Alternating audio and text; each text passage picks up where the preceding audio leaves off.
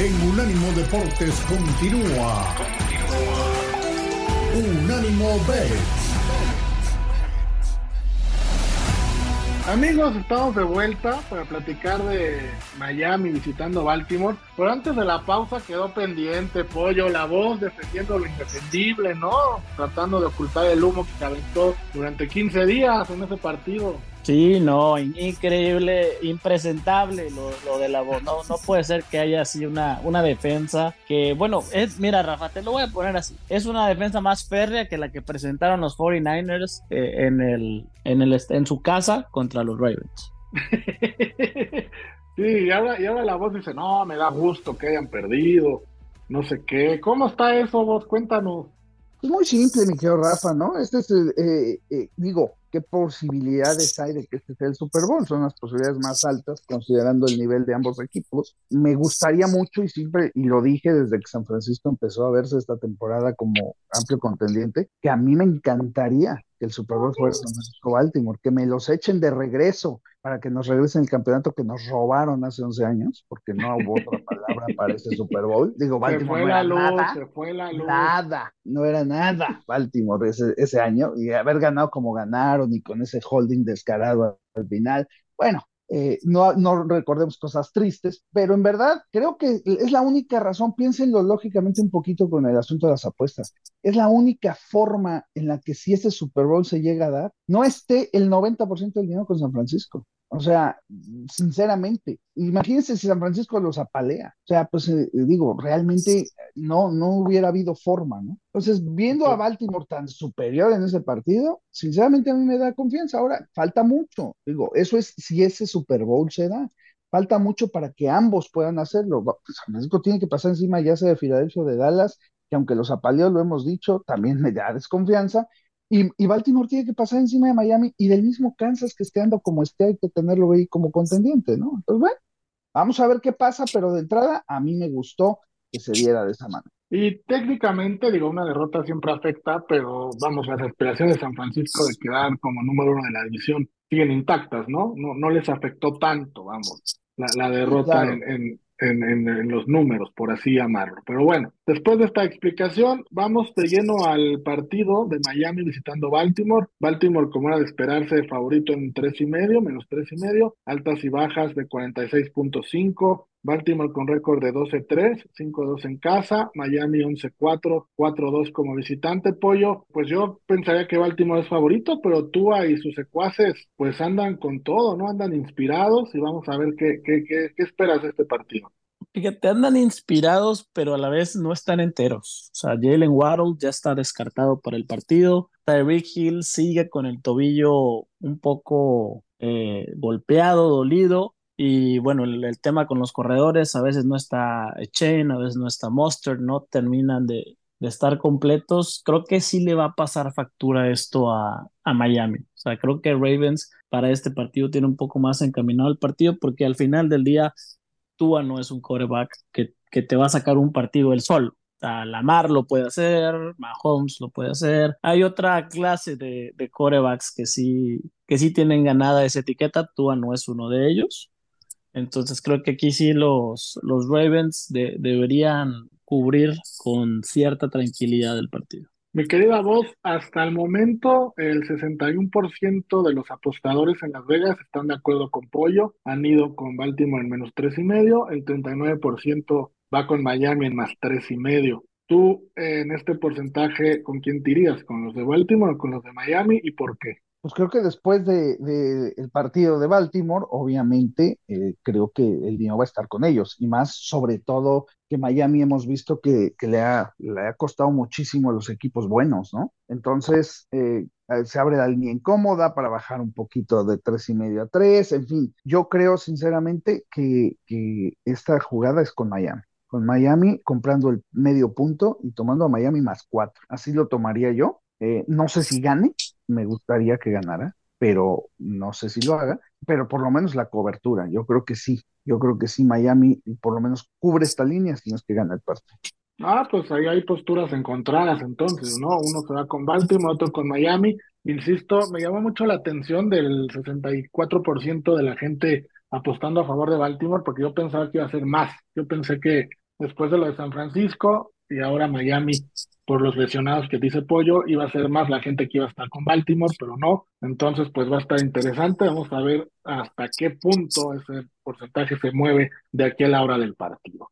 Vamos a cambiar de, no de deporte, pero sí de liga, por llamarle así, y vámonos al fútbol americano colegial, porque se vienen dos partidos el lunes, que son las semifinales, ¿no? Las semifinales en este nuevo formato, ya no tan nuevo, donde ya hay, digamos, una especie de playoff entre los, las cuatro mejores universidades de la nación, y a las cinco de la tarde, hora del este del lunes, lunes 1 de enero ya del 2024, Alabama se enfrenta a Michigan en el Rose Bowl, Michigan favorito por uno y medio, es un partido parejísimo, altas y bajas de 44.5. Eh, Alabama terminó la temporada con récord de 12 ganados, un perdido. Michigan con récord de 13 y 0, está invicto. Mi querida voz, me voy a adelantar, pero yo creo, salvo la mejor opinión de ustedes dos, que este Alabama-Michigan, de aquí sale el campeón de la nación, pero ¿cómo ves el partido? Menos uno y medio es prácticamente que no hay favorito.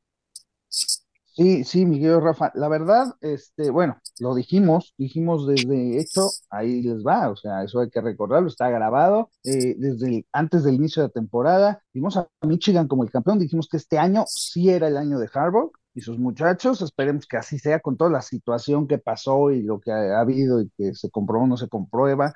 Este, la otra cuestión es que se habla mucho y muchísimo de que si Harbaugh es campeón, ya tiene asegurada eh, chamba en la NFL dudo que Michigan lo deje ir, sinceramente, pero por ahí se habla muchísimo de que se iría a dirigir a los cargadores. Eh, eh, la verdad, yo espero que no, yo espero que se quede con Michigan, la verdad, porque pues bueno, en la NFL es otro boleto. Creo que para nosotros, eh, los fans de los 49ers, le tenemos mucho aprecio, mucho cariño a Harbaugh para nosotros fue el segundo mejor coach que hemos tenido después de Bill Walsh, en mi opinión. Así que eh, se lo merece. ¿Lo pones arriba de Mariucci, de Steve Mariucci? Lo, lo pongo arriba de Mariucci y de Seifert, eh, mi querido Rafa, aún cuando ah, caray. ganó, ganó el, el Super Bowl.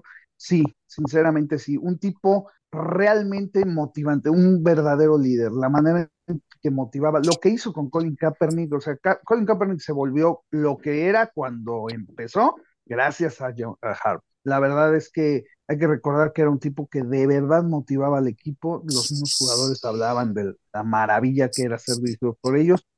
Fue, fue, una tristeza haberlo dejado ir, pero bueno, ahorita aquí se merece, yo creo que sí se merece ya el campeonato, va a ser un partido muy fuerte, va a ser un partido muy duro este, pero yo creo que Michigan va a salir eh, este, campeón, eh, campeón y bueno, pues va a ganar este partido. Entonces, por lo tanto, yo aquí sí, lo, sí les recomiendo tomar a Michigan Money Line, no vaya a haber una jugadita ahí medio rara. Pero la jugada que más me gusta en este partido, me quedo Rafa, porque ahí es donde va a estar el dinero más fuerte, son las bajas. Yo creo que este partido, el dinero va a estar con las altas, siendo dos equipos como son, ¿no?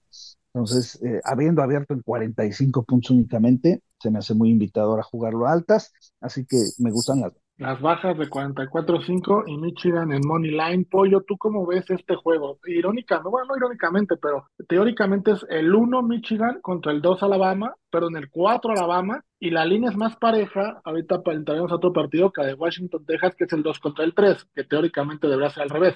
Entonces, eh, duelo de pronóstico reservado, ¿tú cómo lo ves? Yo también lo veo bastante reservado, pero yo sí tengo un poco más de confianza en, en Michigan. Yo creo, creo que, creo que la, esta es la audición final de Jim Harbaugh para volver triunfante a la NFL. Yo sí lo quiero ver en los Chargers, a diferencia de mi querida voz, que creo que es más porque no lo quiere ver defendiendo otros colores.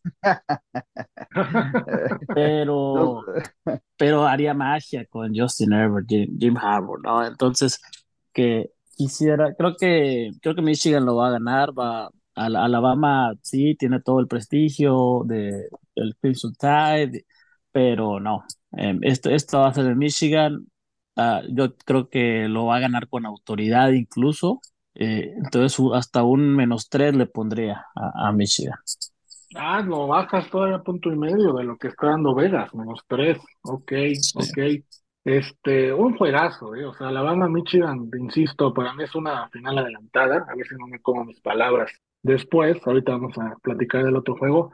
Pero sí, lo de Harvard es espectacular. Y hablando de, de lleno en lo que dice la voz o lo que dicen los dos, yo siento que Michigan no va a querer que se vaya pero también creo que no va a aguantar la presión mediática de tenerlo ahí después de lo, de lo que pasó y van a acabar soltándolo, no tanto por querer, sino porque no lo van a, no van, no van a poder quedárselo, ¿no? Después de toda la presión y todo lo que, lo que surgió. Ahora sí que hizo una patriotada, mi querida voz, este señor Harbo. Sí, sí, lejos, eh, lejos todavía, lejos todavía. Pero esta, lejos. esta la justifica la voz, pero no fuera Claro, claro. porque estaría Te voy a decir, te voy a decir en por qué, por te voy a decir sí, por qué, mi querido pollo. Primero que nada, porque no está confirmada como le confirmaron a los Patriotas y se la zorrajaron en su cara. Número dos, porque los Patriotas robaron durante 20 años, ¿no? Entonces digo, no, no podemos comparar. Supuestamente, supuestamente. No, no, supuestamente no, confirmado. Entonces no nos hagamos, digo, no hay que, com- comparar una cosa con otra. Sí, si está mal, pues sí, si está mal y si está confirmado, qué mal y qué vergonzoso. No va a haber de otro. Pero pues es-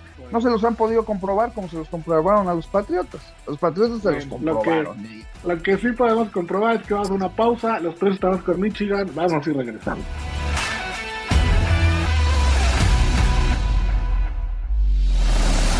En breve seguimos con Unánimo Bet en Unánimo Deportes. Unánimo, una plataforma que exalta la fusión del deporte y la cultura latina, una manera diferente de vivir tu pasión.